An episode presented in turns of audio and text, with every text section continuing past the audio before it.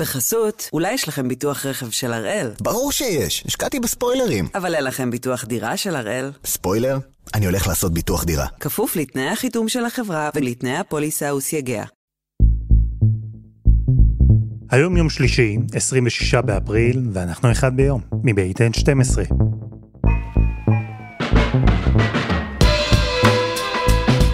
אני אלעד שמחה יופה, אנחנו כאן כדי להבין טוב יותר מה קורה סביבנו, סיפור אחד ביום, יום.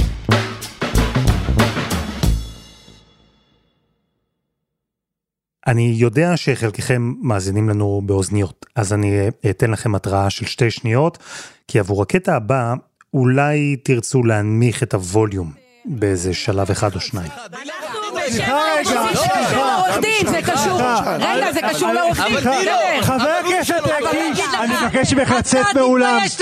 לא... זהו, אנחנו לא נשמיע כאן יותר צעקות כאלה, אני מבטיח. אבל למה בכל זאת רצינו להכניס אתכם לאווירה הזו?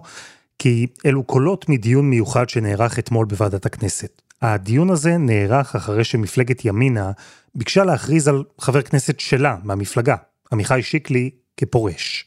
וזה בדיוק מה שקרה אתמול בערב. הוא הוכרז כפורש. ושמעתם, בווליום סביר אני מקווה, עד כמה הדיון הזה הפך לאמוציונלי, ולהוט, וסוער, ממש כאילו שיקלי הוא הפורש הראשון בהיסטוריה, כאילו אנחנו עדים לאיזו תופעת טבע חריגה ונדירה. זהו, שממש לא.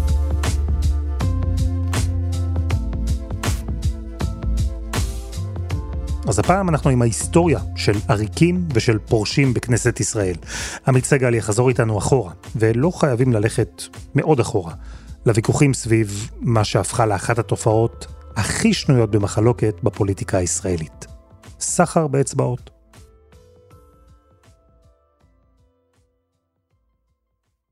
עמית שלום. שלום אלעד. תגיד, מה ראינו אתמול? הוויכוח הזה, על סביב מהו? על שיקלי? על מפלגת ימינה?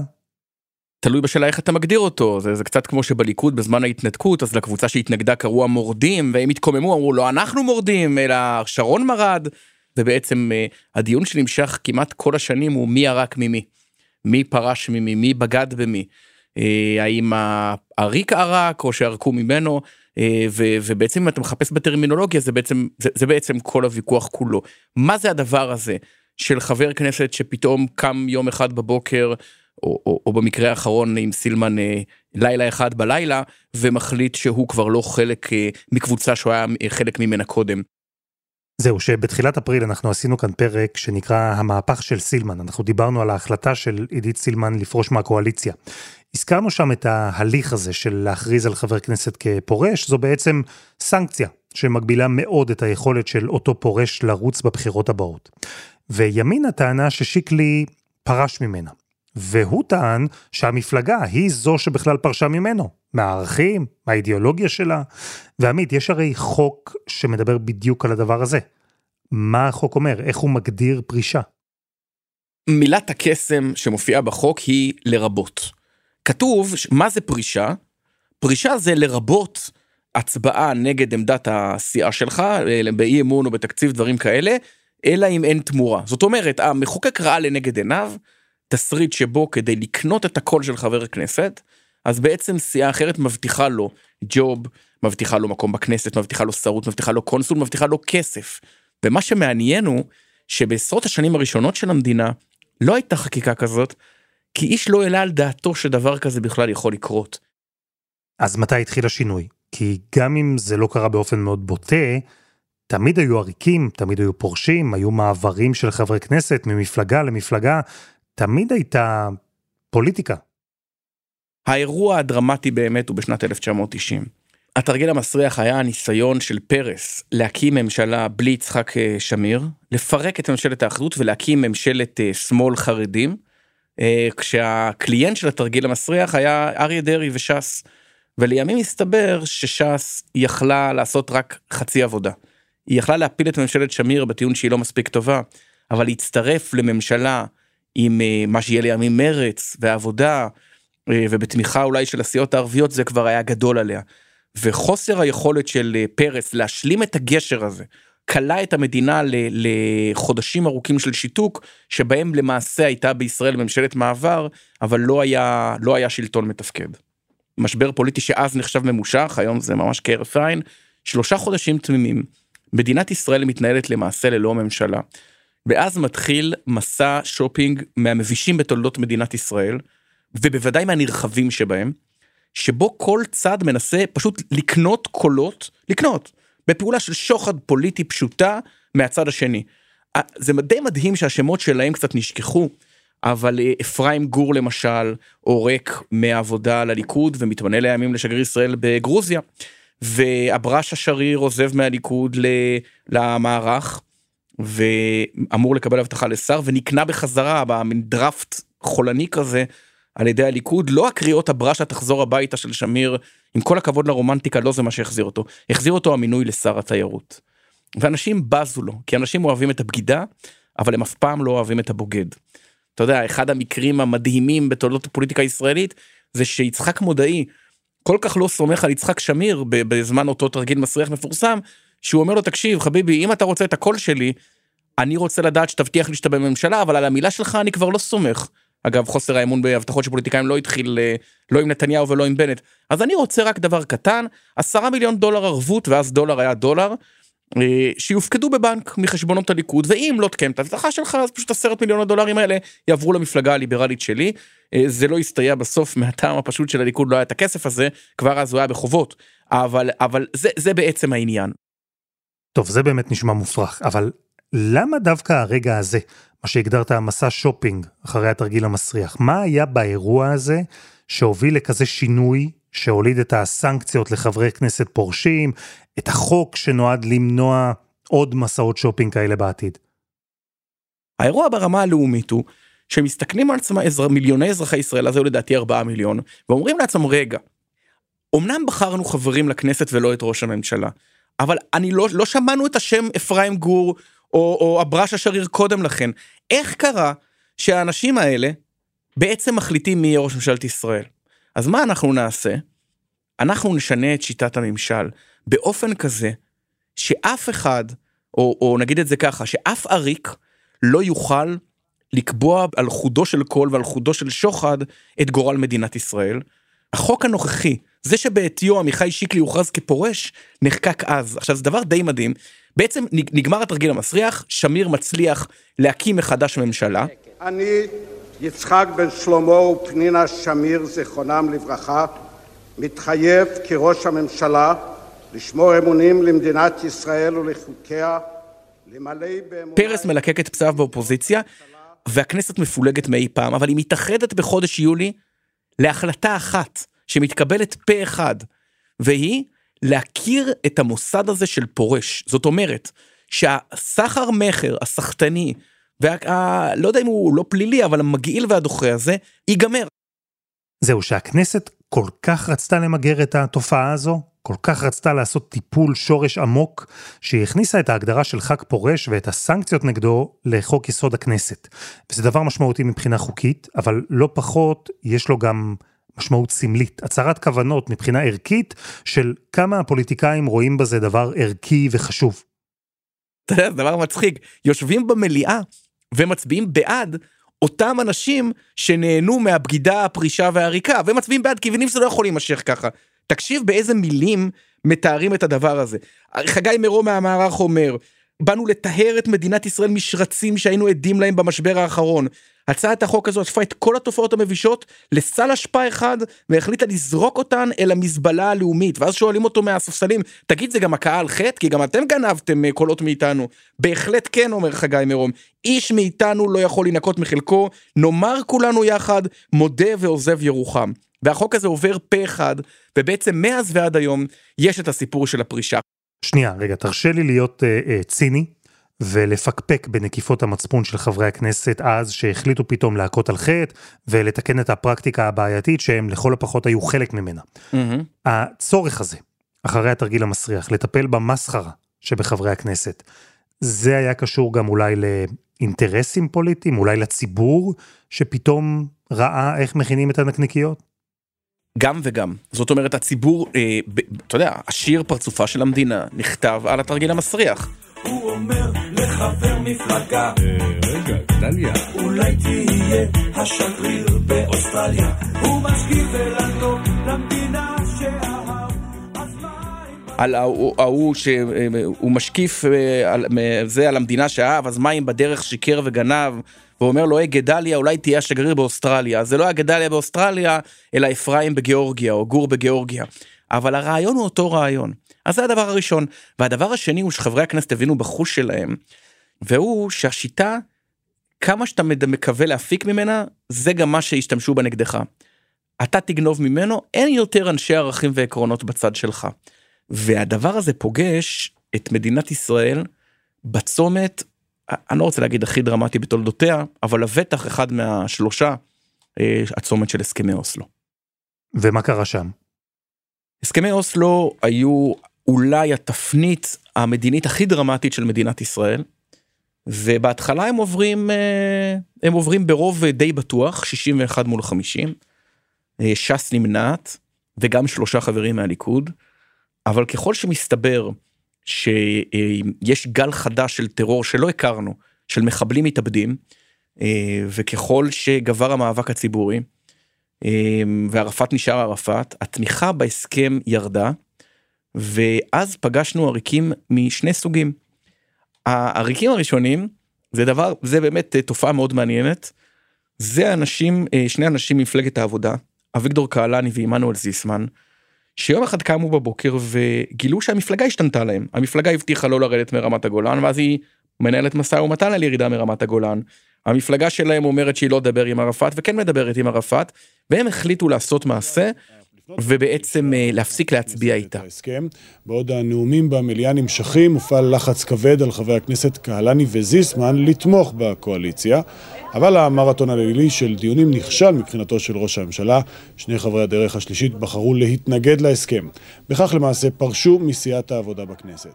אבל... ומהצד השני בעיתוי מופלא מתפצלת סיעת צומת לסיעה של רפול לשני חלקים. כשרפול נבחר לכנסת אה, עם שמונה מנדטים זה הדהים את הציבור. ואיש לא העלה על דעתו שהוא יכניס שמונה חברי כנסת ולדעתי גם רפול לא חשב. והיה את אה, השלישייה גולדפרב שגב וסלמוביץ' אה, שהחליטו שהם אה, מתפלגים בלי קשר לאוסלו. שלושת חברי הכנסת המרכיבים את האופוזיציה לרפול באו היום לחדרו של יושב ראש צומת בכנסת. הפגישה ארכה דקות ספורות בלבד. הוא אמר לנו שאת התשובות אנחנו נקבל אותן במרכז, ואם זה לא ימצא חן בעינינו, אנחנו יכולים ללכת. הסכמנו ויצאנו. בפוליטיקה הכל יכול להיות, אבל המילה פרישה כבר מהדהדת בעוצמה. ואז היה עוד פילוג בפילוג, וגולדפרב ושגב הופכים בעצם לשני חברי כנסת עצמאיים. מי שמתווך ביניהם לבין רבין, אתה יודע שזה יישמע לך מדהים, רני רהב.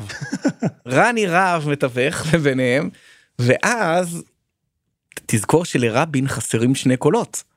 כי, כי קהלני וזיסמן אינם איתו. ואז מגיעים גולדפרב ושגב, שגב מקבל את תפקיד שר האנרגיה, וגולדפרב מקבל את תפקיד אה, סגן השר של פואד, והוא מקבל רכב, ו, ואז אה, נתבע הביטוי על אה, חודו של מיצובישי. יצחק רבין מוצא את עצמו חוזר לנקודת הפתיחה, הנקודה שבה הרוב לאישור ההסכם תלוי באלכס גולדפרב. באופוזיציה עושים מאמצים אחרונים לשכנע אותו. והסכמי אוסלו עוברים על הקולות של שניהם. חברי הכנסת נאלצו לוותר על כמה שעות שינה הלילה, עד שבארבע לפנות בוקר אושר ההסכם בין ישראל לפלסטינים. ב-61 קולות נגד 59, וההסכם אושר, והממשלה זכתה באמון הכנסת. בוקר טוב לכולכם. אתה מתאר כאן מצב שבו שני חברי כנסת ממפלגת העבודה פרשו, וכדי למלא את המקום שלהם ולהעביר את הסכם אוסלו, אז השתמשו בשני חברי כנסת שפרשו ממפלגה אחרת, צומת. כלומר, אנחנו לא מדברים פה על פרישה ועריקים כאיזו אנקדוטה. הפורשים הפכו לכלי משמעותי בהנעת תהליכי ענק. רבין שנא את זה, שנא אבל עשה את זה. אה, אחרים פחות שנאו ונהנו מזה. אה, וזה מאוד קעקע את הלגיטימיות של הסכמי אוסלו בעיני הציבור הרחב, כי בעצם זה ההמשך של התרגיל המסריח במובן הזה שהאישור של אירוע דרמטי הוא לא קשור כל כך לתמיכה הציבורית שהייתה או לא הייתה היא תמיד התנדנדה על הגבול של 50 אחוז אלא על אה, כמה שוחד אתה יכול אתה יכול להציע. ו, ותופעות המיאוס האלה כמובן התבטאו היטב גם במאבק הציבורי גם בתוצאות הבחירות אחת העובדות המרתקות על עריקים זה שכמעט אף אחד מהם לא זוכה לראות את הכנסת הבאה. גולדפרב עוד שנים אחר כך הייתי רואה אותו בכינוסים של מרכז מפלגת העבודה וגונן שגב אה, אחר כך המשיך אה, בדרכו מאוסלו לטהרן אתה יודע כש... אה, או קודם כל לאמסטרדם כשהבריח סמים בצורה של סוכריות M&M's אחר כך בגד במדינה ונסע לאיראן ואחד הדברים שבאמת שווים סדרה בנטפליקס אבל באמת זה האירוע שהותיר חותם בפוליטיקה הישראלית.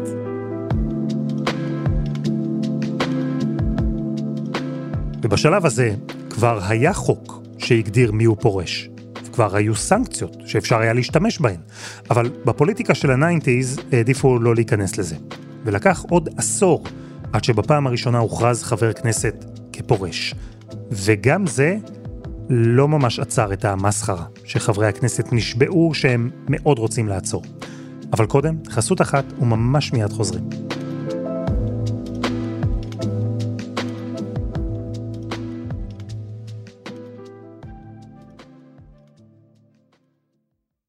בחסות, אולי יש לכם ביטוח רכב של הראל? ברור שיש, השקעתי בספוילרים. אבל אין לכם ביטוח דירה של הראל? ספוילר?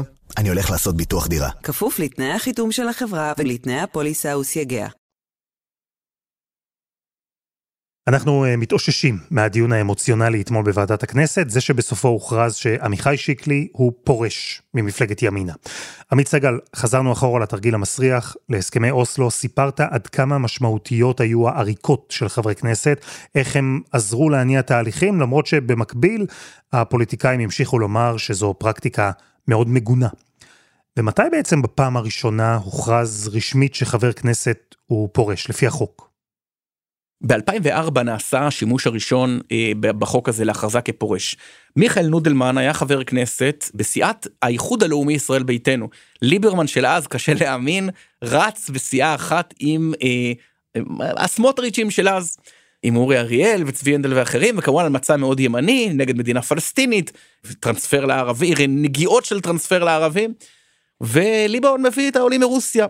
הם לא מדברים אחד עם השני תקשיב זה זה כולה 13 שנה אחרי גל העלייה יש שם כאלה שלא מדברים עברית ממש טוב וכמובן שאורי אה, אריאל ושות' לא מדברים רוסית. אז יש שם אחד מיכאל נודלמן יושב תמיד בצד אה, לא היה אף פעם אדם ורבלי במיוחד ב, בעברית נדמה לי שהוא היה מתמטיקאי.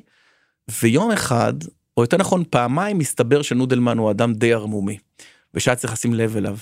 פעם אחת זה שאביגדור ליברמן מגיע אליו ושוכח אצלו באקט פשוט אין לתאר אותו אלא כאוף פרוידיאני להפליא או טירוף.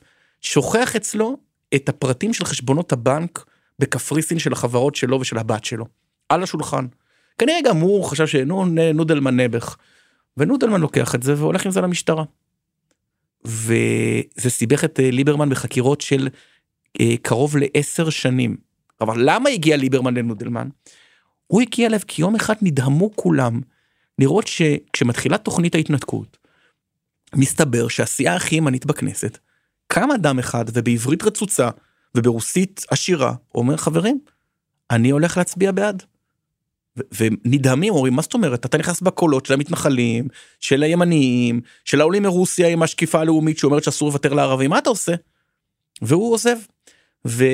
ואז ליברמן בא לשכנע אותו לא עוזר לו הוא מוכרז כפורש ואז uh, הוא מוכרז כפורש ממש סמוך לבחירות ומתפטר ומשתרן כמובן ברשימת uh, קדימה שגם שגם uh, שם הוא ממשיך למרוד עד הסוף אמר. ו- ואלה הסיפור זה הסיפור על מיכאל נודלמן שאיש מבוחרי האיחוד הלאומי ישראל ביתנו לא העלה בדעתו כשהוא בוחר בו הוא לא יודע את השם שלו לא יודע לאן הוא הולך. אז הוא המקרה הראשון המקרה השני שמוכר יותר לכולנו וגם הוא מישראל ביתנו הוא של אורלי לוי. אה, ליברמן אה, רץ בבחירות וכמובן אומר שהוא חלק מממשלת ימין ואז הוא מדהים בפעם הראשונה את הציבור ואומר שהוא לא מצטרף לממשלה של נתניהו. ואז אחרי שנתיים הוא מחליט כן להצטרף והופך לשר הביטחון. ואורלי לוי מאוכזבת כנראה שהיא לא קיבלה תפקיד ומחליטה להתחיל להצביע נגד הקואליציה. היא הוכרזה כפורשת, היא לא פנתה לבית המשפט, ו- ולכן בעצם כש- כשבית המשפט יבוא לדון בנושא שיקלי, יש לו מעט מאוד uh, תקדימים להיאחז בהם. זהו, שעד אתמול היו שני חברי כנסת שהוכרזו כפורשים רשמית, חברי הכנסת נודלמן ולוי, שניהם מישראל ביתנו. עמיחי שיקלי הפך לחבר הכנסת השלישי שזכה בתואר המפוקפק הזה. עכשיו אני רוצה להגיד משהו, כלל אחד, שהיה נכון לרפול, אחר כך נכון לאביגדור ליברן, שהוא בי פאר המלהק הגרוע ביותר בתולדות הפוליטיקה הישראלית, ולנפתלי בנט היום. והוא, הדבר הבא, שהדרך הכי בטוחה לגרום לזה שיהיו עריקים במפלגה שלך, זה לבחור אנשים רק על סמך נאמנותם. אני יודע שזה נשמע מוזר. אם תבחר עכשיו בפריימריז, הסיכוי שיפרשו לא גבוה. תבחר אנשים כי אחד פרופסור והשני מרצה והשלישי אה, אני יודע מה גנרל, גם הסיכוי שיפרשו נמוך. אבל אם אתה בוחר רק חיילים אלמונים על סמך הנאמנות שלהם, רוב הסיכויים שהם יבגדו. כי הנאמנות שלהם כנראה תלויה בדבר. למד את זה בנט ששליש מהרשימה שלו פרש מרשימתו ואני שמעתי במו אוזניי מבנט ערב הבחירות שהפעם הדבר היחיד שהוא יבחר אנשים זה לא כוכבות ולא אלונה ברקת מבאר שבע ולא שום דבר רק נאמנות ואת הסוף כולנו יודעים. זה נכון לאביגדור ליברמן שמעולם לא הצטיין בבחירת אנשים על סמך מידותיהם הטרומיות ובכל זאת היו לו את נודלמן ואחר כך את אורלי לוי ואחרים וזה נכון היה לרפול. העניין עמית הוא שהחוק לא רואה את כל מי שפועל נגד המפלגה שלו כאילו הוא פרש מטעמים לא ראויים.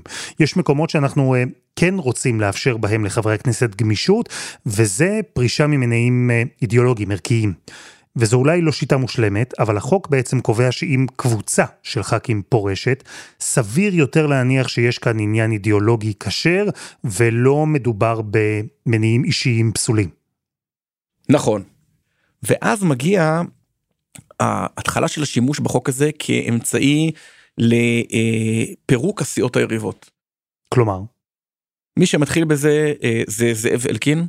ב-2009 הליכוד אה, מגיע לשלטון, חוזר לשלטון עם נתניהו, ואלקין שבדיוק עזב את אה, קדימה, מחוקק חוק שהפעם לא צריך שליש סיעה, אלא הוא קורא, הוא אומר מספיק שבעה חברים. הפלא ופלא הנתון הזה הוא בדיוק מספר החברים שתומכים בשאול מופז. ובעצם מה ניסה זאב אלקין לעשות? לאפשר להם לפרוש ולהיכנס לסיעה זאת אומרת להשתמש בסיעת האופוזיציה הראשית כמחסן החלפים של הקואליציה שלך.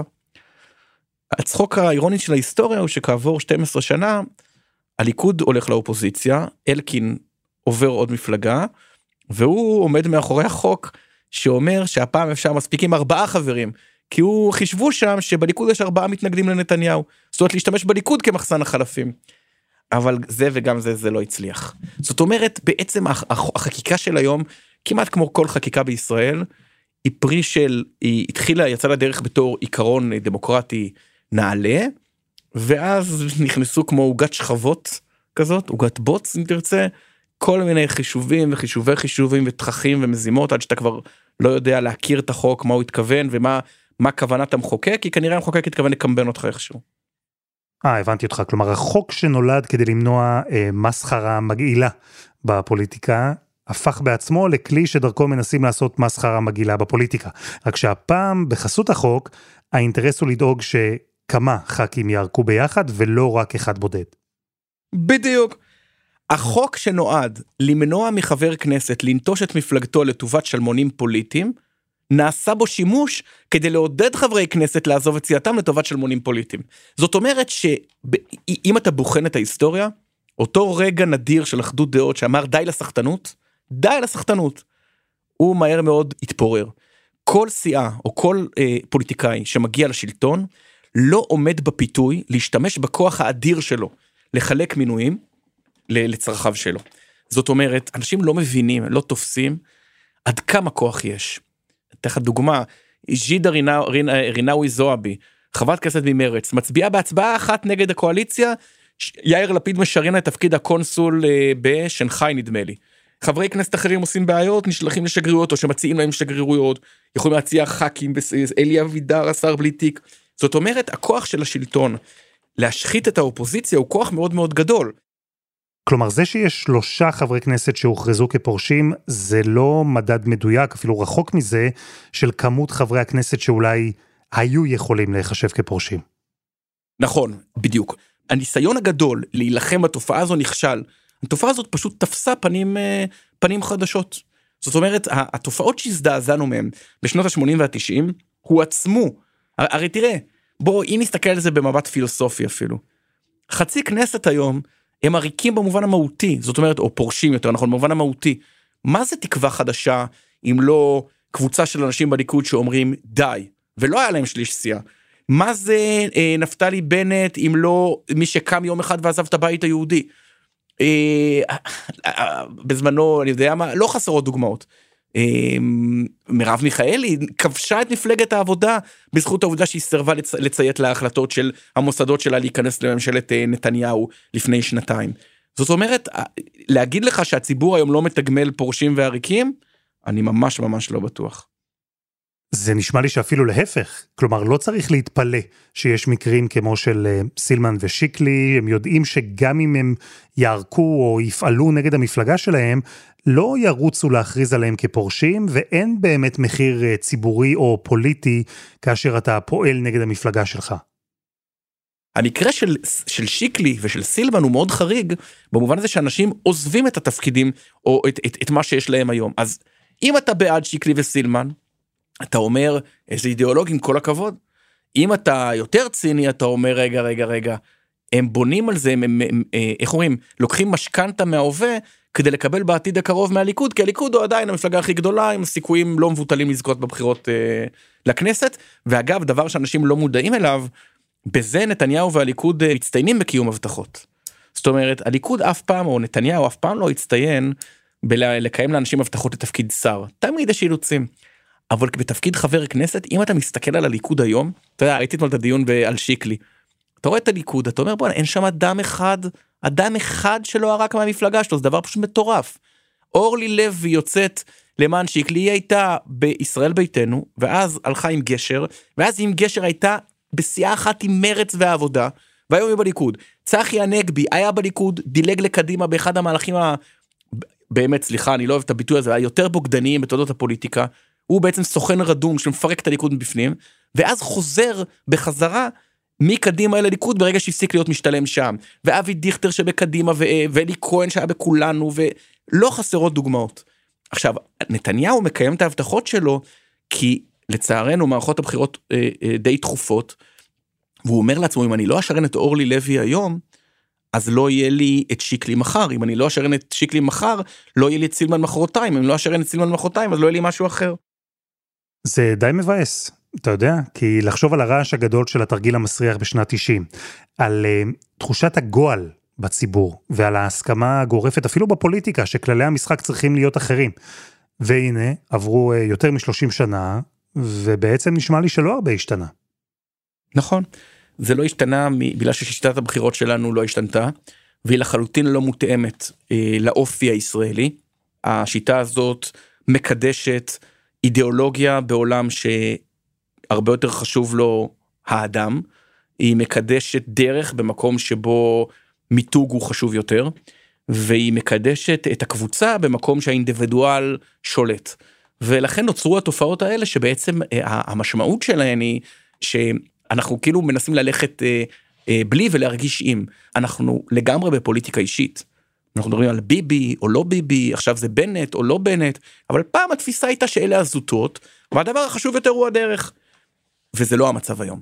וכל עוד המערכת לא תותאם לעידן החדש, אז זה לא יקרה. עכשיו אני אתן לך דוגמה איך אפשר להתאים את זה. אם היינו עוברים לשיטת בחירות כמו בגרמניה, שבה חצי מהבוחרי החברים נבחרים בבחירות כמו היום, כלליות, ועם רשימות, אבל חצי נבחרים בבחירות אזוריות. אז לעמיחי שיקלי, כנציג מחוז הדרום, או מחוז הצפון במקרה שלו, היה יותר קל להיות uh, חייל חופשי. במובן הזה שהוא חייב דין וחשבון למישהו. תראה, מה, מה האבסורד? שיקלי היום, אין לו דין וחשבון לאף אחד, אין לו דין וחשבון לימינה, כי הוא יכול להגיד, תראו, הם, אני, הם, הם, הם, הם הפרו את המצע שלהם. אין לו דין וחשבון כלפי מי שבחר בו, כי הוא אף פעם לא בחר בו, הוא בחר באות ב' של ימינה, הוא לא בחר ספציפית בשיקלי. ואין לו גם מחויבות לבוחרי הליכוד העתידיים, כי אם הוא ישתריין מקום 26 מתוך 32, אף אחד מהם לא יבחר בגללו למרות אה, אותו, למרות הוא. ו, ו, ו, ובעצם ההיעדר הקשר הזה בין הבוחר לנבחר, הוא כמעט מעודד את התופעות האלה של, של, של סחר בבני אדם. זאת אומרת, עד שלא יעשו השינויים הנדרשים, ולא בושה לעשות אותם, אנחנו מדינה די צעירה, ארה"ב בגיל שלנו עוד לא עברה מלחמת אזרחים. אנחנו באמת עדיין מדור המייסדים, ככה, ככה יסתכלו עלינו בעוד כמה מאות שנים. אז, אז, אז השינויים האלה יצטרכו להיעשות. והכלל היסודי הוא שתמיד מה שאתה תעשה היום לחברים שלך, לאויבים שלך באופוזיציה, הם יעשו למחרת פי שניים ממך כשהם יהיו בשלטון. ואז אתה תעשה פי שניים מהם, ובסוף מי שיפסיד זה המדינה. עמית סגל, תודה רבה. תודה רבה.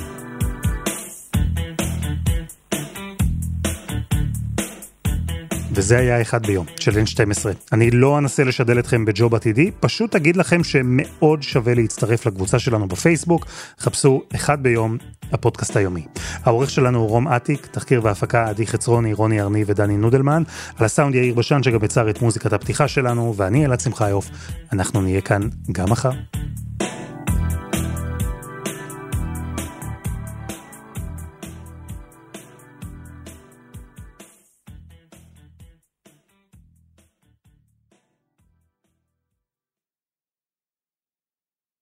בחסות, אולי יש לכם ביטוח רכב של הראל. ברור שיש, השקעתי בספוילרים. אבל אין לכם ביטוח דירה של הראל. ספוילר? אני הולך לעשות ביטוח דירה. כפוף לתנאי החיתום של החברה ולתנאי הפוליסה וסייגיה.